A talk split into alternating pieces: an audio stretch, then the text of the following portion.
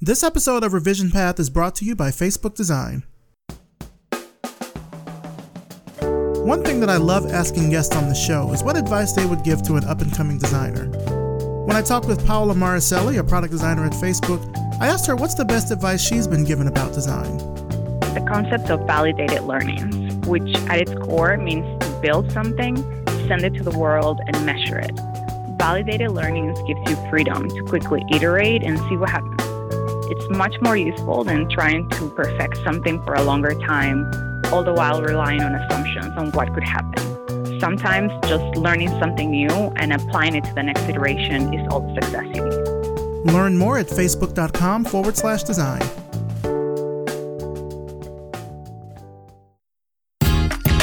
You're listening to the Revision Path Podcast, a weekly showcase of the world's black graphic designers, web designers, and web developers.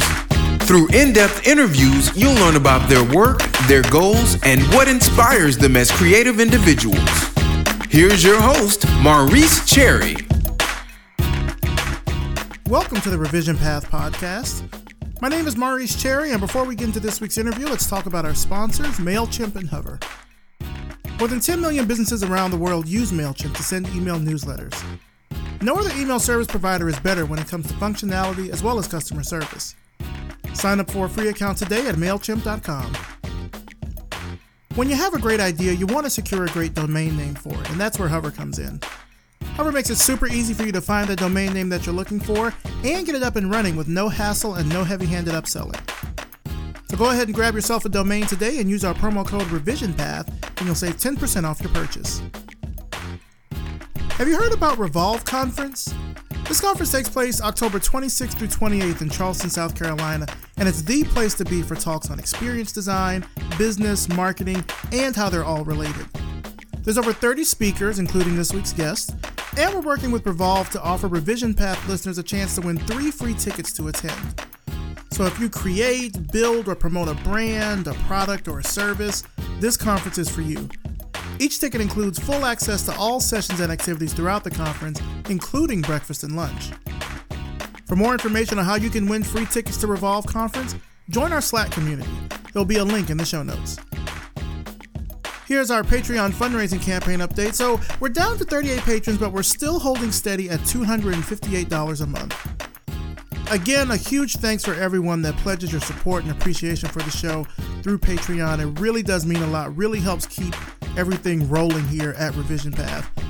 If you enjoy what we're doing here, if you enjoy the guests that we have on the show, if you got any value from listening, if you've been reading the blog and you like the articles that we've been doing, please consider becoming a patron.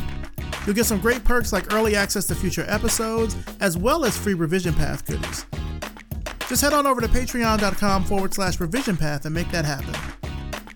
Pledge levels start at just $1 per month, and it's a really great and affordable way to support the show on a regular basis. Now let's get on to this week's interview. So, this month is dedicated to HBCUs here at Revision Path. And so, we're talking with designer, author, professor, and creative strategist Douglas Davis. Let's start the show. All right, so tell us who you are and what you do. So, my name is Douglas Davis, and I'm a creative strategist, author, and professor at this particular point in my career.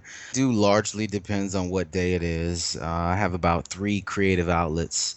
I need to have that, I guess, the artistic outlet. So, I teach concept classes in undergraduate uh, communication design, graphic design department.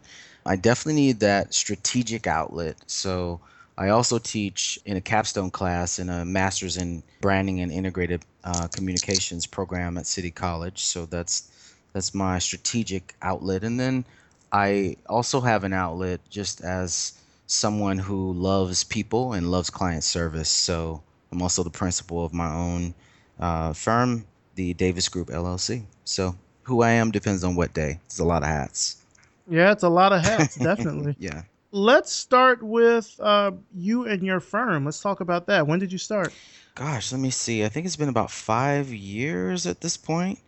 And really, that, well, yeah, June 2011. So five years at this point. Wow, time is really gone. But really, that just came out of uh, the fact that, you know, I had been doing this for so long um, in terms of design that at some point you you think, hey, you know, this might need to become a little bit more formal so that I can grab uh, clients and pieces of business that are a bit larger and that might require that level of formality. So I was just able to make my LLC and continue to offer what I had been offering before as just an independent freelancer. And what's business been like for you so far in these five years? I mean, that's a pretty big milestone to reach. Yeah, business has been great. And what's great about it is just that I've been able to offer just a, a, a larger range of services than I was just as a, a freelancer. And it was also great just to begin to offer the strategic part of design as well, just after learning business and becoming a creative who understood business. It's been great to offer clients uh, strategic context in addition to creative content. So it's just been that's been really really gratifying. What's I guess kind of a typical day like for you? I know you said that what you do depends on you know what day it is but yeah. let's say for your business what's a typical day like for you? Typical day really just looks very very much like just wandering around new york city. What's great is that as a freelancer when i came here what in 1998 i studied at pratt for graduate school and started working just after a year there I would basically encounter New York City just by, you know, going to different places that they had Wi-Fi, taking my laptop and setting up my office. So I might be outside in Bryant Park, answering phone calls, returning emails, or showing up to different places to work. But now I would have to say that it looks very similar because no matter where I'm at, where I'm traveling, uh, I always take my laptop. So there's a very fuzzy line between work and play and between you know, actually doing what I'm doing just for relaxing as well as uh, serving clients. So I may be in New Mexico uh, visiting friends and approving something on my phone back in New York. Uh, just with my freelancers and or having some call the client while I'm in India, and uh, it's, it's always just sort of work life, and it's great to to really work around my life instead of the opposite, you know? Yeah. Now, because you say you've been doing this for so long, and I know that we have entrepreneurs that listen to the show, mm-hmm. I'm pretty sure they're curious to know, like, how do you find business? I know that what you do with your business does involve digital strategies, which we'll talk about in a minute, but what has kind of been the way that you've been able to find clients to keep things going? You know, what's been really interesting is that after uh, going to Pratt and obviously having that network of people, uh, I went to Hampton undergraduate and studied graphic design, so there's another network there to build off of. Um, after about eight years in the business, I went back to school to learn integrated marketing. Uh, I went to NYU for another master's degree. So th- I have quite a bit of networks. And after just being in New York City for a long time, teaching and things of that sort, a lot of my business comes through headhunters who used to call me just as a designer, freelance designer, to go into different places.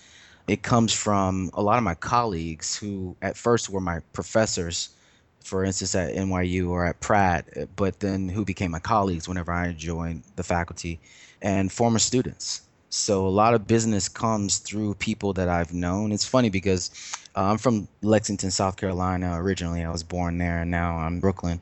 But what's really interesting is that in growing up down south, and maybe you can relate to this, you know, there's a lot of the social aspect of growing up down south, having a big family, and uh, having uh, families outside of your family, and maintaining that large group of people. I, I've sort of done the same thing uh, here in New York City and just continue to maintain those relationships and making sure that I'm calling people long before I need something because, you know, we participate in the same field. And I'm also a fan of the industry as well. So if you were to write an article, I'm going to see it and I'm going to, you know, give you a holler about it. Or if someone is a, a designer at a periodical or magazine, I'm going to also look at that and, you know, give you some comments about or ask you which typeface did you use. So, it's been great to to maintain that level of uh, network and to to just from that reap the benefits that come from that as well in business.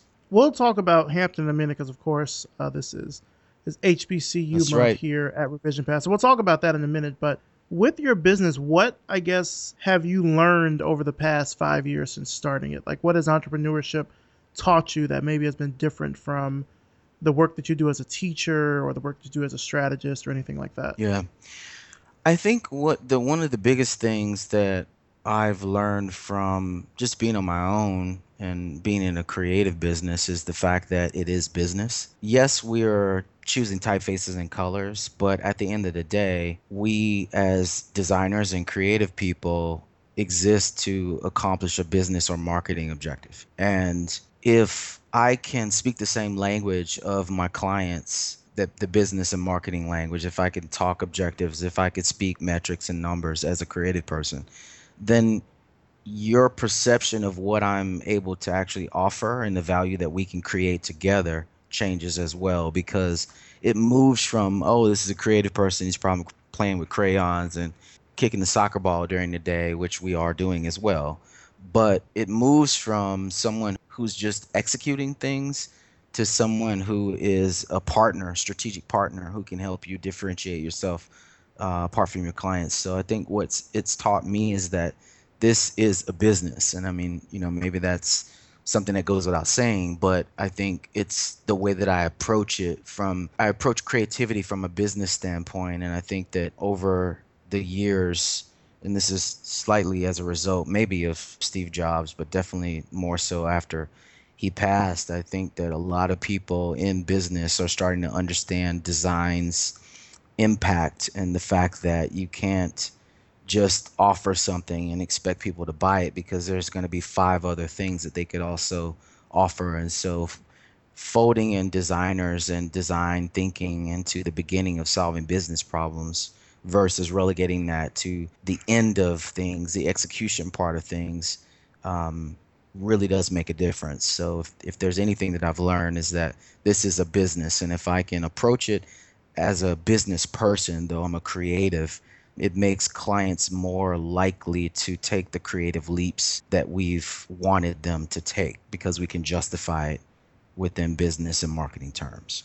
How do you see your business changing now that you've reached that five year milestone? I think that it what I've started to notice in the in the field is that business is annexing design like it previously integrated marketing. And I'm seeing that because IBM is gobbling up different digital agencies and adding them into their ranks.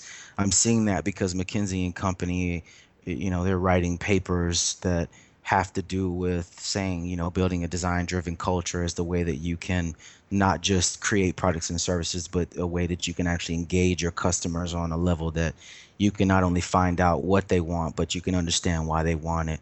I'm seeing that because you know different re- different big brands are are becoming content producers and they're producing more content than you know Time magazine did back in its heyday brands like GoPro or brands like Coca-Cola you know these brands are basically doing what we do so all of that to say that I see business annexing design and as a result I would probably then argue that our design jobs are becoming more important than they were to business previously because of that.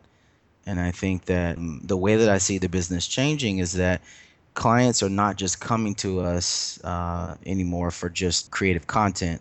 They're coming to us for strategic context as well, and you know that that sort of I think highlights the the challenge uh, with design education, the fact that in design school we weren't taught business you know but at the same time on the flip side because i've been able to go into integrated marketing at nyu uh, i realized that business school doesn't teach how to inspire designers and so what's changing is the fact that since we as creative people have come through for our clients for so long on the execution side then they assume that we must know strategy.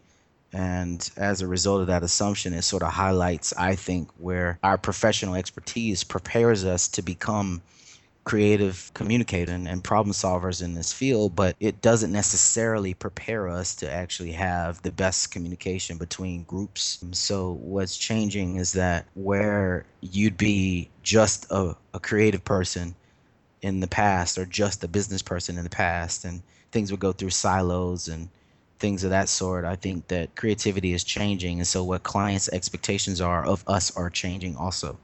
And so it's not just that you can be a creative person; you have to be you have to approach that creativity from a strategic standpoint. You have to understand more about the people opposite you, their the way that they think and what they're interested in, and that's that's a big part of what I see change. Right. This is a good segue to talk about your book. I feel like you've already kind of discussed a lot that has went into it. You have a book that you just recently came out with this year, right? Yeah, yeah, yeah. This year, June fourteenth, it hit Barnes and Noble. So, Creative strategy and the business of design. Yeah. So is that just sort of a distillation of everything that you've learned thus far? What was kind of your inspiration behind putting out the book?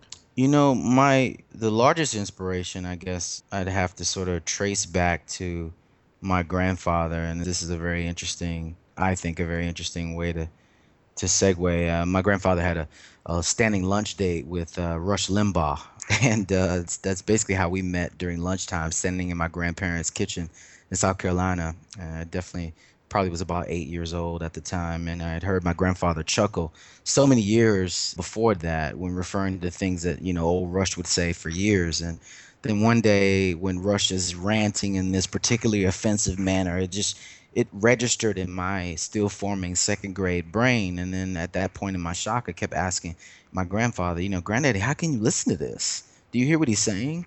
And without needing a moment to collect his thoughts, our family's you know, wise gray haired patriarch said to me that I want to know what they think. And that right there introduced me to the concept of seeking to understand the perspective that's outside of my own. And so, fast forward, really, this book came out of my need to understand the business side of what we were creating. And again, as I said before in design school, they teach us how to be creative and the fact that we are solving business problems, there's not enough of the understanding of what the business vocabulary is and what those objectives are.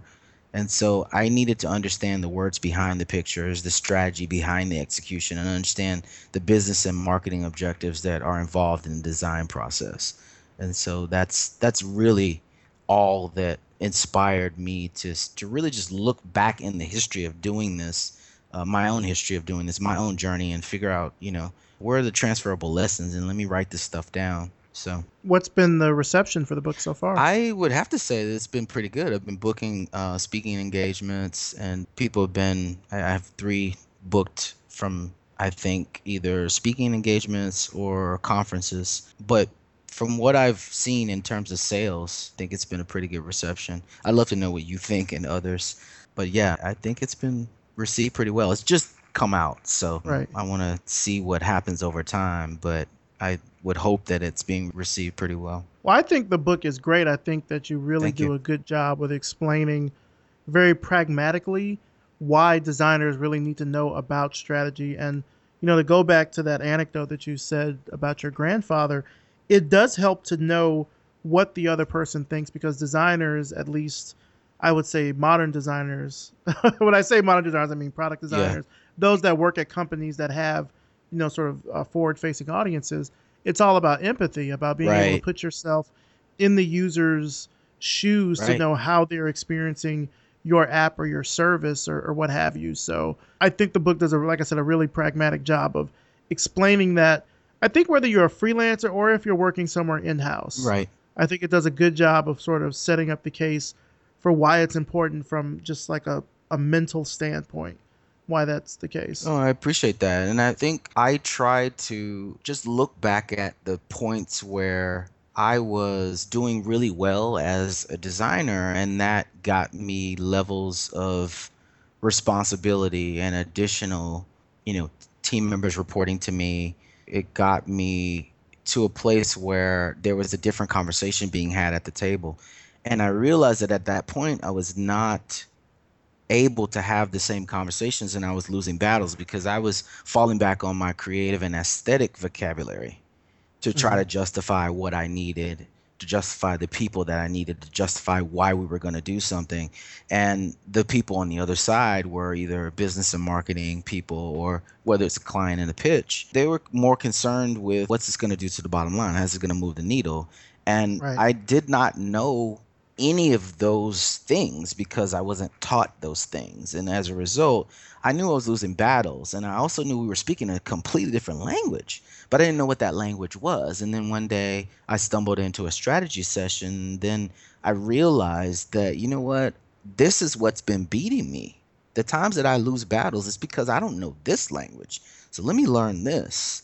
And that's why mm-hmm. I went back to school. And so I thought that it was definitely not just me because again i'm existing in this field. There's a larger sort of you know push to to move as i was saying earlier businesses annexing design. And i think that that has started to happen a lot more pronounced way in the last maybe five years. But this was back when there was a choice. Do i become a web designer or do i just stick with print?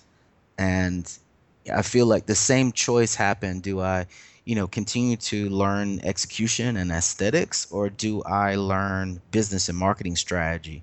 And so I feel like that was the choice back way back then. I made the the uh, leap to to really dive into the business side wholeheartedly, but that's not a choice anymore now. You can't just decide that I'm not going to understand business and still really, and again, in my opinion, do well in design because if it, if you're just competing on the basis of your skills, your typography skills, or your your Photoshop skills, or your InDesign skills, you know, there's going to be a truckload of graduates every semester coming out on the market who will work for less money than you and who yeah. are hungry and they're ready for an opportunity right now. And so as a result, if it's just about the aesthetics and if you don't evolve at all, there's going to be a really short time span in your career and that time span is actually getting shorter as the speed of business continues to sort of move us. The next Twitter comes out, these Snapchat or, or the next whatever comes out. Mm-hmm. It's going to be really important to understand how to leverage that stuff in the boardroom because if you can't,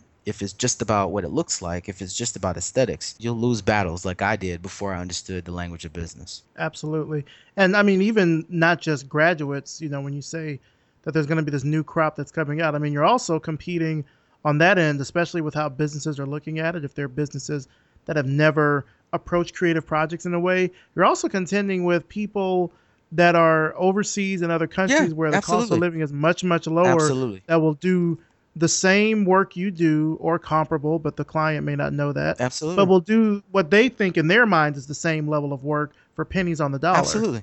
And I mean, yeah. now what you're talking about this. So what Thomas L. Friedman wrote a book called "The The World Is Flat," and he was basically just talking about the fact that he literally was making the same point that you're making right now that you're not just competing with the designer down the street you're competing with the designer in Russia or the developer in Russia. You're competing with the designers or the backend developers in India or in the emerging economies of Brazil or China and places like that.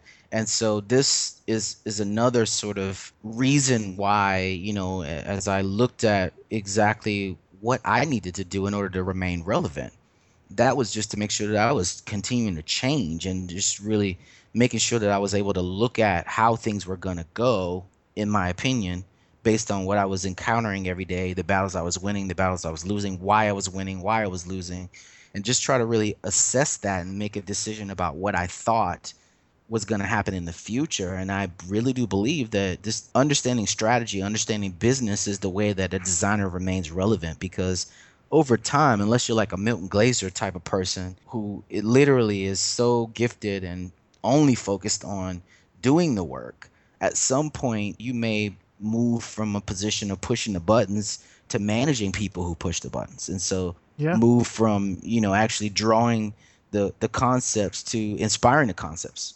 So I think it's going to be really important for designers to decide versus being forced or pushed out it, it's almost like the the title of the last chapter in the book, chapter 15. Portfolios are like cartons of milk. Eventually, our work and our skills has an expiration date, and if we're gonna, it's much better to to to buy a new carton before the old one goes bad. It's much better to decide that you want to evolve versus being forced and having your back up against the wall because you've been coasting and then things yeah. change and you're not relevant. Yeah with my business, I know the one thing that really turned the tide for me is, you know, not just being able to communicate my value yeah. to the client, but also to be able to sell the client's time back to them. Right. And that, of course, is, you know, that's communicated through my value, but to let them know that, well, you don't need to worry about XYZ or you don't have to worry about this because that's something that I can do. And you can now have more time to do, you know, almost like an infomercial Absolutely. type of, of selling Absolutely. in a way. But like letting them know that what you're doing is basically giving them the option to buy their time back. Right. And you know and you're you're selling it back to them through the value and the services that you offer. So it's not just about I can do these cool things in Photoshop or I know these really great After Effects techniques. How does that help the client absolutely in the long run? Because if you're able to scratch an itch that maybe they're not communicating to you through their business goals, that's how you end up really forging a relationship with the client. Absolutely. And getting long term work. Absolutely. And I make this point throughout the book that oftentimes I believe all of our clients, no matter what variety of different projects or uh, things that they need from us, deliverables or you know websites, apps, wh- whatever they're asking us for, they all come to us with the same request, which is solve my problem. It doesn't sound Yeah. like that.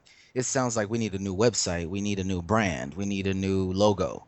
What they're asking you for is to solve their problem, and so if as you were the point you were making is that if you can communicate to them in language that they understand i think it puts them at ease you know that that marketing manager or that ceo is up at night worrying about something. And so if you as a creative person can understand how they define success or failure then you can also communicate to them in the terms that they understand why your design choices, your aesthetic choices, your strategic choices are relevant to what they're trying to accomplish. How they move the needle, how they hit the mark, how they do exactly what they're setting out to do. And at that point, you know, you're able to then, I believe, again, like you can get them to make those creative leaps with you that they're, you know, you can, as um, Ron Berger in the book talks about, um, you know, making clients comfortable being uncomfortable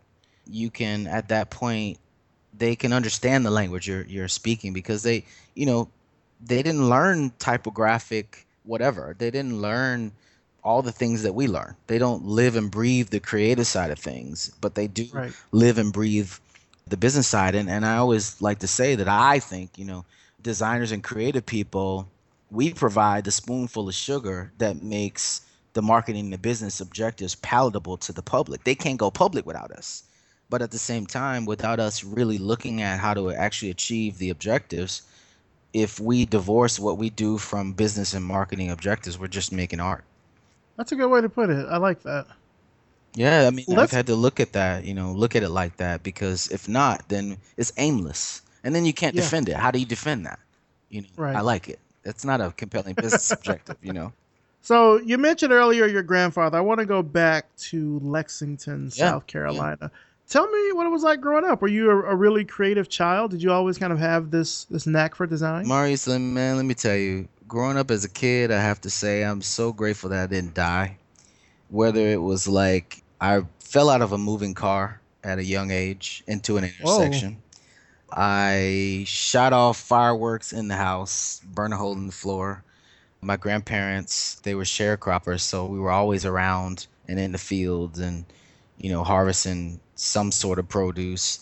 So we're in the living room one day shelling butter beans, and I'm I stuck one of them so far up my nose I had to go to the to the emergency room to get it out. There was so many times where I probably should have killed myself, or or was it seemed like I was I was trying to do that, but it was just I have to say it was a it was a fun time because we were growing up down south where you could ride your bike as far as you want to and you know having a whole bunch of family members with houses and land next to each Yeah. other you know it wasn't as you know your parents weren't on on your back. You you were really able to roam and go outside and play in the in the woods and make forts and tree houses and play with matches which I shouldn't have been doing but I was kind of into everything. Um, that's that's basically what growing up in Lexington South Carolina was about I think as I got a little older that energy turned into really a lot of behavior problems. And it wasn't until I found in I think maybe ninth grade I have to say Lexington's public schools had an excellent art program from K through 12 and when I really started to get serious about art I was able to channel a lot of that energy that used to get me in trouble into rock carving or painting or working on the wheel or ceramic sculpture or drawing or printmaking. And so that was really the basis of what I would have to say my transformation was. And I'm just really grateful for that small towns art program. And now from there, you went to Hampton University. I did. Yeah. A lot of people that we, well, I wouldn't say a lot, but I'd say out of the HBCUs of guests that have been on the show, mm-hmm. Hampton is probably the one that the most of them have come from. What made you want to go to Hampton, and what is special about Hampton that you think probably cranks out so many designers? Oh man, so it's funny because you know I'm the professor who had no intention of going to college. So what's really interesting about that story is that you know guidance counselors, and I don't know whether it's gotten better, and I'm not that old, but at the same time, like I can definitely look back and see the fact that in high school, I literally had no conversations about college with my high school guidance counselor. Not one in four years. Not one. And wow. so if it hadn't been for my some members of my family going to college, if it hadn't been for my my church, every time we would go on a summer trip, going to wherever the black college was in that particular vicinity. Uh, if we were in Florida, it was FAMU. If we were in Virginia Beach, it was you know somewhere around there, Norfolk State or something like that. But I had, I think it was like summer 11th grade year. I said to myself, you know what? If I don't go to college, because I had no plans, there's no conversations about college going on at school. I said to myself, you know what? If I don't go to college, I, I want to be able to say that I didn't want to go versus I couldn't go. So, literally, just to have the choice, I started taking the SAT and I took it three times to get the best score that I could on my own. I decided to go to summer school to take an extra math. I decided to make sure I had my foreign language requirements. And so I graduated, had college requirements, had my SAT scores, and there was no plan to go to college. And so it's the summer after I graduate. I'm doing some community service with the Urban League in Columbia, South Carolina, which is only like 15 minutes away from me in Lexington.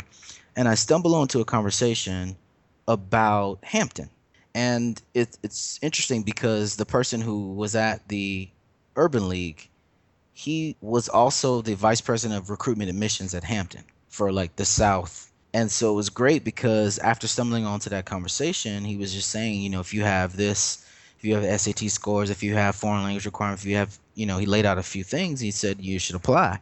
So I was, you know, went home that night and I said, Mom, going, I'm gonna apply. I'm gonna go to Virginia. So and I applied and I got in, but it's very interesting. I applied to to the fashion merchandising program.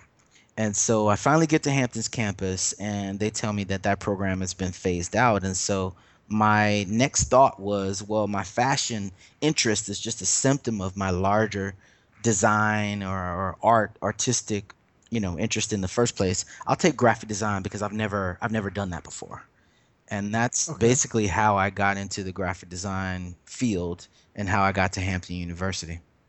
It's pretty crazy. Do you feel like Hampton kind of prepared you for the working world after you graduated? I know Hampton prepared me because it was a place where I I was really exposed to work ethic and not just okay. work ethic like you know i mean you know my grandparents taught me hey if you're gonna cut the grass you know you do it right the first things like that. So you learn work ethic out in the world but this prepare this sort of exposed me to work ethic in the creative field. So i'll never forget our one of our professors there his name was lee brady he had gone to yale and he had studied under josef albers from the bauhaus. And so he was just a really weird but so talented um, he was an artist and it was great to hear him talk about the fact that you know if they ask you for five you do 85 and you choose the best five it was great to see other black designers like or black artists like Ante who is a, a ceramic sculpture artist in Washington D.C. teaching there and just really seeing people like myself participating in this field that I didn't even know anything about and so it definitely prepared me because there were so many other black people like myself from all corners of the world and we had such a small department there's probably only like 15 of us and so we took all our classes together and it was just a great thing because I, I was able to build on the education that I got in Lexington. So it was a great experience to practice those skills and to to, to learn graphic design at, at Hampton. From there, you ended up going to Pratt Institute. You said Right. uh, earlier that you ended up moving to New York, went to Pratt, and then after Pratt, went to mm-hmm. NYU. Talk to me about what those experiences were like. So Pratt was amazing because after Hampton, I realized that even though I had internships at the Smithsonian and Disney and NASA, Hampton and Mike and NASA had a microgravity joint office, and I was able to do what I do, do what I was learning in school in those capacities. So I was able to graduate with a resume, but at the same time, I, I knew that I wasn't necessarily ready to go out and work. So I applied to, to, to Pratt and I got in. And I was able to really, at that point, challenge myself on a completely different level. And it was only after I got to Pratt that I realized that a lot of people had that same path. They went to Hampton, then they went to Pratt for their graduate studies. And so I was just another one of those people who had gone from Hampton to Pratt. And it was just great because it challenged me in on a level that I wasn't really used to. So rewind back to Lexington High School, I was very well prepared to go to college because of that artistic foundation. And in college, I was able to learn things while having the confidence of practicing what I had already learned in high school at Hampton. So I learned graphic design and photography, but I had already had the confidence of already, you know, trying so many other artistic disciplines. And so when I went to Pratt, I was able to then practice the things that I had learned at Hampton, but on a much higher level and, and around a lot of people who obviously, you know, coming to New York and studying design at Pratt and art school, it was just amazing to see whether I could even compete or not. And so it was very, very difficult. I was afraid all the time, but at the same time, I realized that, you know, it was time to grow up and determine whether I could compete. And after my first year, I was actually found and hired by my first job. I worked at uh, Juno Online Services in the internet advertising field. And this was back in 1999. And it was great to experience that, not even to apply for my first job, to be found and to be hired at 22 before I even finished graduate school. And so I think it was a, a really interesting time. And then after that, the recession happened, dot com recession. And so for about a year and nine months, I was eating lunch in the park, uh, but also falling asleep every night, not only looking at typefaces, but also applying to every single job that was on, you know, Craigslist or Creative Hot List at that time, and leaving people messages at one o'clock in the morning so that in the morning at nine, my message would be the first one that they would answer. And when they call me back, I was actually at that time probably working at the Gap folding sweaters so that I could then return their call on my break because for a year and nine months the industry just completely evaporated and I was literally kicked out of my apartment because I couldn't pay the rent.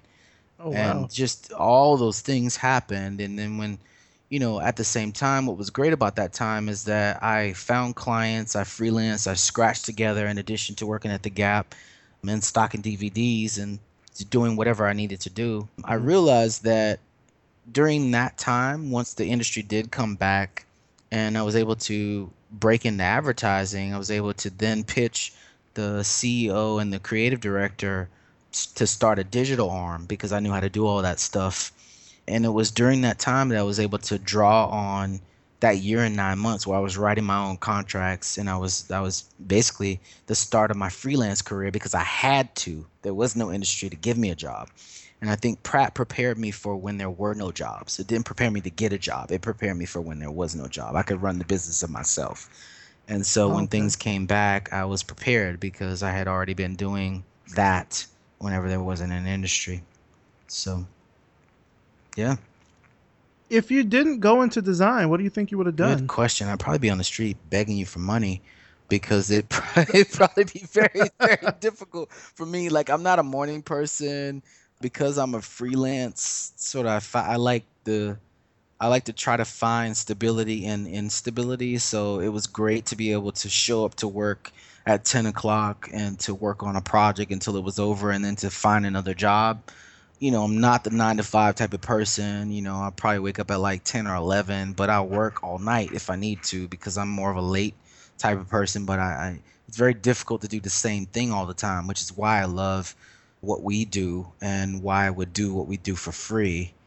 But I guess if I had to pick some other profession, I think it would be travel. I'd probably either be a travel agent or a tour guide because I, I really do love traveling, and that's what helps me to to stay fresh. Now, part of what you do now, as you mentioned earlier, is that you are also a professor, not just a professor uh, at NYU, which is also the school where you got your master's degree, but you also teach online. You've taught for a number of years through How Design University. I guess the main question I have for that is what have your students taught you? Because certainly you're teaching them what you know and, and about the business and creativity and strategy, but what have they taught you? Yeah, that, that's a really great question. And um, I just to clarify, I um, on graduation day from NYU when I went back to to school to learn the business side there, I was asked to be uh, on the faculty, and that was just a really great day. And so I was there for about two years before I left, and then started to do the stuff online. I think what eh, for how design university what i've learned from my students really is that I have to make sure that I'm remaining relevant in the boardroom. Because if not, my students are digital natives. And if I'm not relevant in the boardroom because I understand these new technologies that are coming out and I understand how to advise clients on these new technologies coming out, whether it's the you know the Apple Watch or whether it's you know a platform, uh, Snapchat or something like that, my students keep me on my toes because if I'm not relevant to clients, then I have nothing to say to them. And mm-hmm. so I think that they challenge me to stay current. They challenge me to make sure that I actually do know what I'm talking about and that I can actually remain relevant to my clients because if not, they're already going to have the, the latest technology because it's who they are. They've probably never dropped a roll of film off at the drugstore and had to wait for a week to get the prints. You know, they've yeah. only known you take a picture from your phone and you upload it to wherever. So that I think is probably the biggest thing. They they keep me on my toes and they keep me relevant because I know that it's very easy to to become obsolete if you're not keeping up with the way things change. What keeps you motivated and inspired to continue with with what you're doing? Do you have any mentors that have kind of helped you oh, out? man, a lot of mentors. Yeah, a lot of mentors two uh, that I'll talk about right now. Uh, one on the design side, his name is Tony Di Spigna, and uh, I really, really learned a lot from him. Not just in the classroom, even though he's like probably I think the, the best in the world in Spencerian script and typo, typographic illustration. Uh, he also did the illustration. I hired him to do the illustration, the concept on the cover of my book, Creative Strategy and the Business of Design but he really has taught me how to how to be a, a better professor and i say mm-hmm. that because i graduated pratt in 2000 and so what i went into pratt in 98 and to this day literally to this day 16 years later if i ask him to come and be a guest speaker in my class he will show up. If i ask him to help me teach a class he will he's there. And this is in addition to his global speeches and all the other things that he's doing it, it, well beyond his commitment to me his heart has always been to be there and to help his students. And i am so grateful that i could look at him and model what i could be for my students after someone who has been amazing to me for so long uh, well beyond his his obligation to to do so. That speaks volumes about who he is. So on the design side, it's definitely hands down Tony Di Spigna. On the strategy side, I'd have to say it's Dr. Marjorie Kalter. She also she wrote the foreword in, in my book. I have to say that I was so impressed with how intelligent she is and how she was able to get the most out of her students when I was one of her students she inspires you through reaching you intellectually and she's able to elevate the conversation and make you elevate what you can bring to the conversation because she's no nonsense she won't acknowledge comments that are just for comments sake you have to really move the the discussion forward. And I've really learned a lot from how sharp she is and how no nonsense she is business wise. And she was inducted into the Direct Marketing Hall of Fame in 2012. And I've learned so much about how to inspire my students on the graduate level. I teach in the um, integrated uh, branding and integrated communications program at City College on the graduate level now and I try to do my best to reach my students and engage them intellectually as well because of Dr. Marjorie Kalter. What advice would you give to any designers that are kind of just starting out? I imagine you probably might give the same advice to your students as well, but what do you tell them if they want to sort of follow in your footsteps? Wow. In terms of advice, a lot of my advice has to do with the fact that if you really are serious about participating in this particular field that you can achieve anything that it, it really is out there for you as a student it, it's almost like a passport to the world you could walk into the white house because you're a student you you have this student id and as a result soak up the opportunities but mainly i would probably tell them to find their take their learning environment seriously and find that one person who's willing to teach them no matter where they're at. You don't have to be in a classroom to have a teacher. I, I say oftentimes my grandma was my first teacher. So like if you are on a job or if you're out somewhere, there's always going to be, I believe, someone who's willing to actually offer their expertise to invest in you. Find that person and really soak up what they have to offer in order to make sure that you have people who've done it before to actually help to advise you.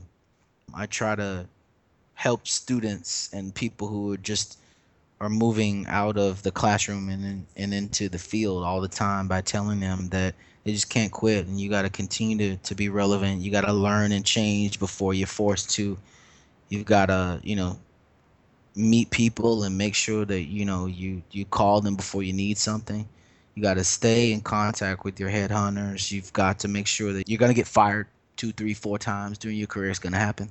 So when it does happen, you smile, you shake hands, and you got to make sure you backed up the work.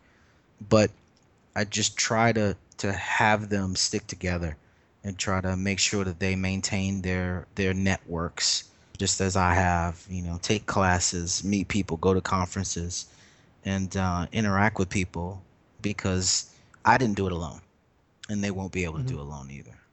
Now that you've got the book under your belt, what is your kind of dream project that you'd want to work on?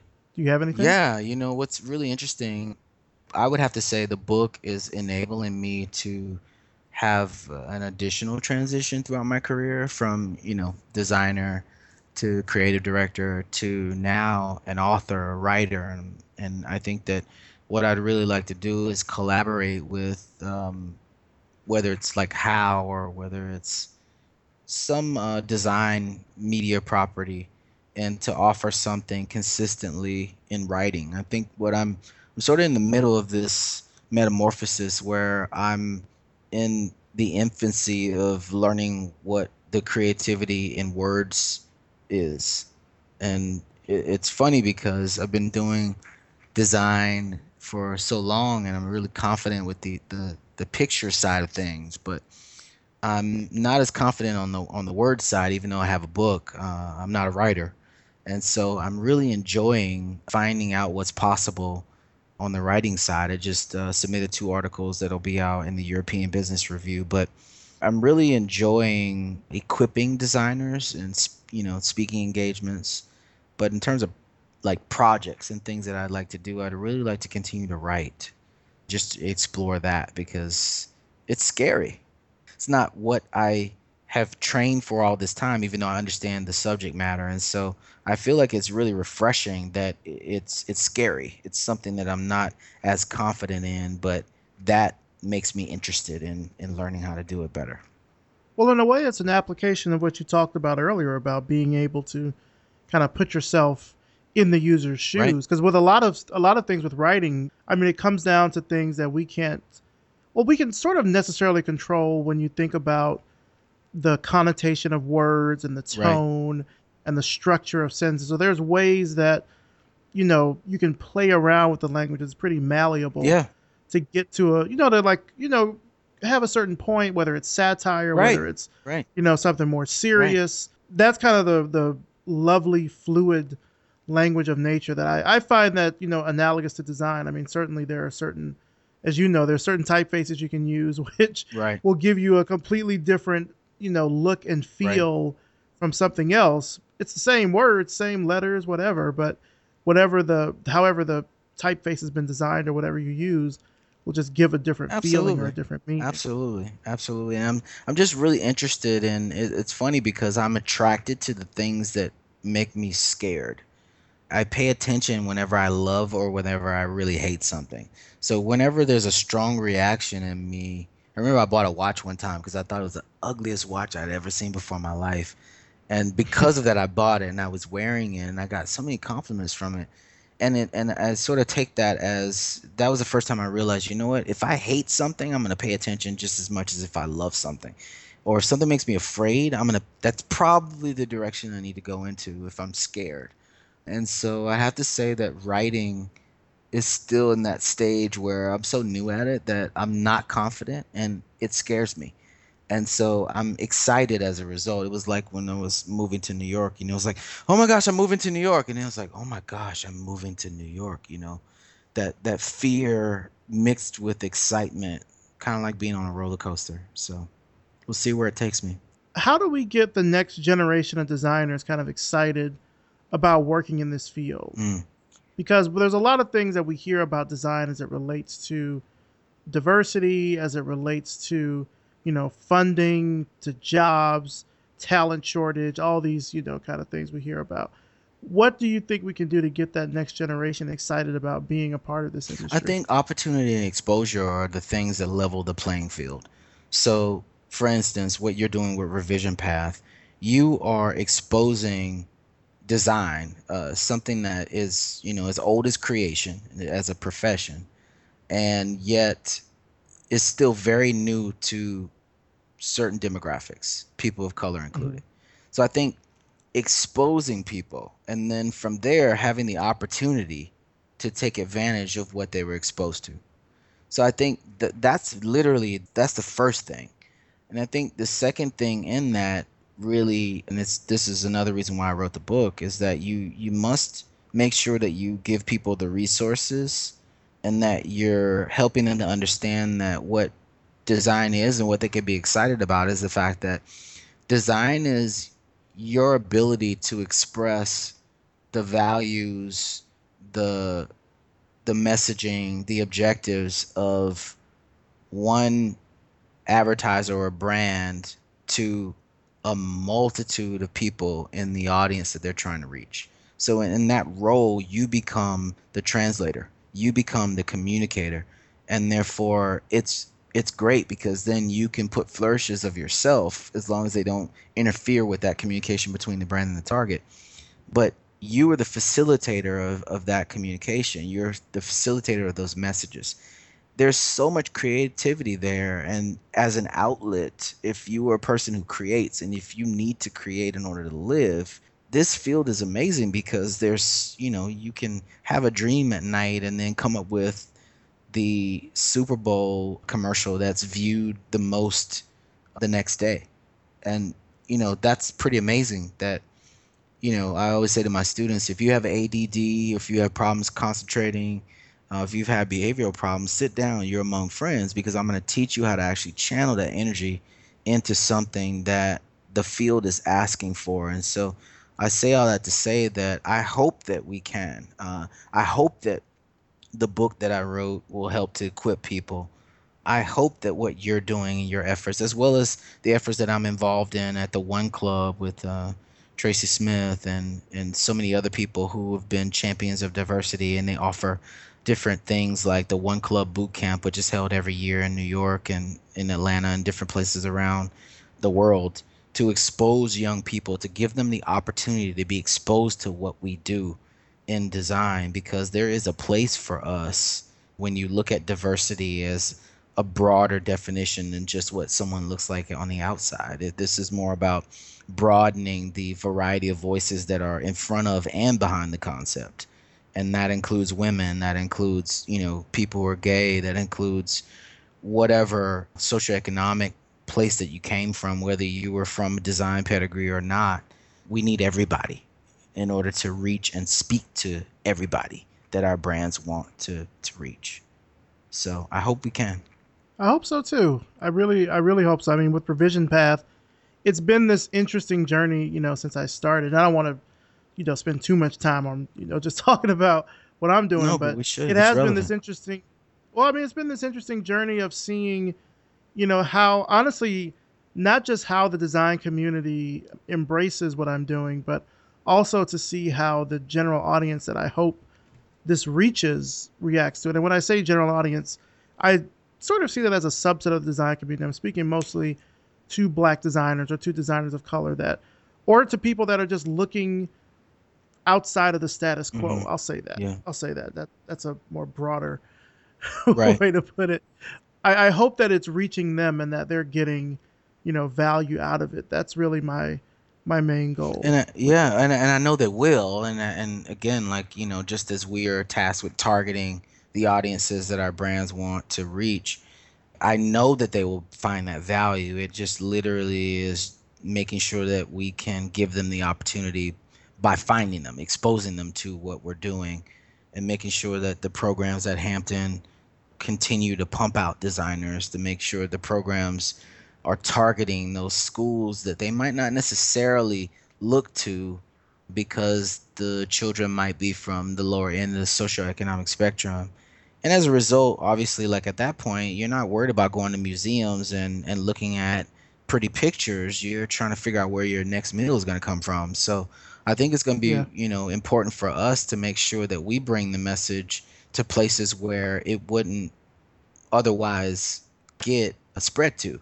We have to drop those seeds in places where we know that they're not talking about design, maybe the same places that we came from, just to make sure that the next group of people and their parents have more information than we did and our, than our parents did. Because at the end of the day, if you're literally trying to figure out, you know, where your next meal is coming from, you probably want your child to go into being a doctor or a lawyer because you understand that versus basically you know being a designer where there's so much money that you invest up front in a macbook pro and the programs and printouts and and websites and you know iphones and stuff just to know how to even do it. And so there's all this money going out and they don't you know when you graduate it's like wait a minute you got a freelance job? What is that why are you still at Mhm. home all the time and so you know a lot of times i think young designers might end up fighting their parents and their parents might end up obviously wanting the best for them, but because they don't understand what we do, it doesn't look like what everybody else does, and it's not supposed to.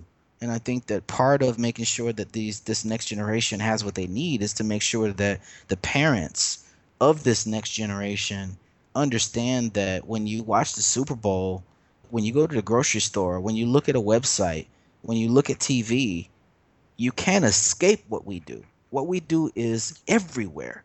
And the amount Everywhere. of decisions that have to be made, I always say to my students, ugly is everywhere. And when you think about the amount of junk mail that we get, when you think about, you know, when you pick up your phone, all the different, whether it's a, a text ad or whether it's some sort of banner, literally, you cannot escape what we do as designers and creative people. And so, because ugly is everywhere, because the amount of decisions that have to be made are not always made by people who are competent or who are not always made by people who are really good, there's always a chance that you could be that person. There's enough to go around, but I think it's going to be really important to make sure that the next group of parents has the knowledge that our our parents didn't have, so that they don't fight against their kids when they want to do something that they love. Where do you see yourself in the next five years? Wow. What do you think you'll be working on? Next five years, I really hope that I'm continuing to expand the things that I write about, uh, my ability to communicate through writing. I hope that I'm continuing to expand my presence, whether it's at HOW or whether it's at the AIGA conferences, my ability to, as a creative person, communicate what my ideas are and what I see as a creative strategist happening in the larger atmosphere to help designers, working designers, as well as up and coming designers understand exactly what context they're creating in so that they can prepare for that. I hope that I can continue to write books. I hope I can just continue to help people to continue to to add to the opportunity and exposure that I'm talking about. Hopefully, you and I can collaborate on something. I think, you know, I just want to continue to do what I'm doing now. I have to say, in in whatever ways that continues to evolve. I'm just just interested in figuring out what direction I need to go into based on looking at the environment. So I'm pretty excited about the unknown, truthfully. Well, just to kind of wrap things up here, where can our audience find out more about you and about your work and everything online? So, if you're interested in my book, you can find the book not only on Amazon if you search for Creative Strategy and the Business of Design.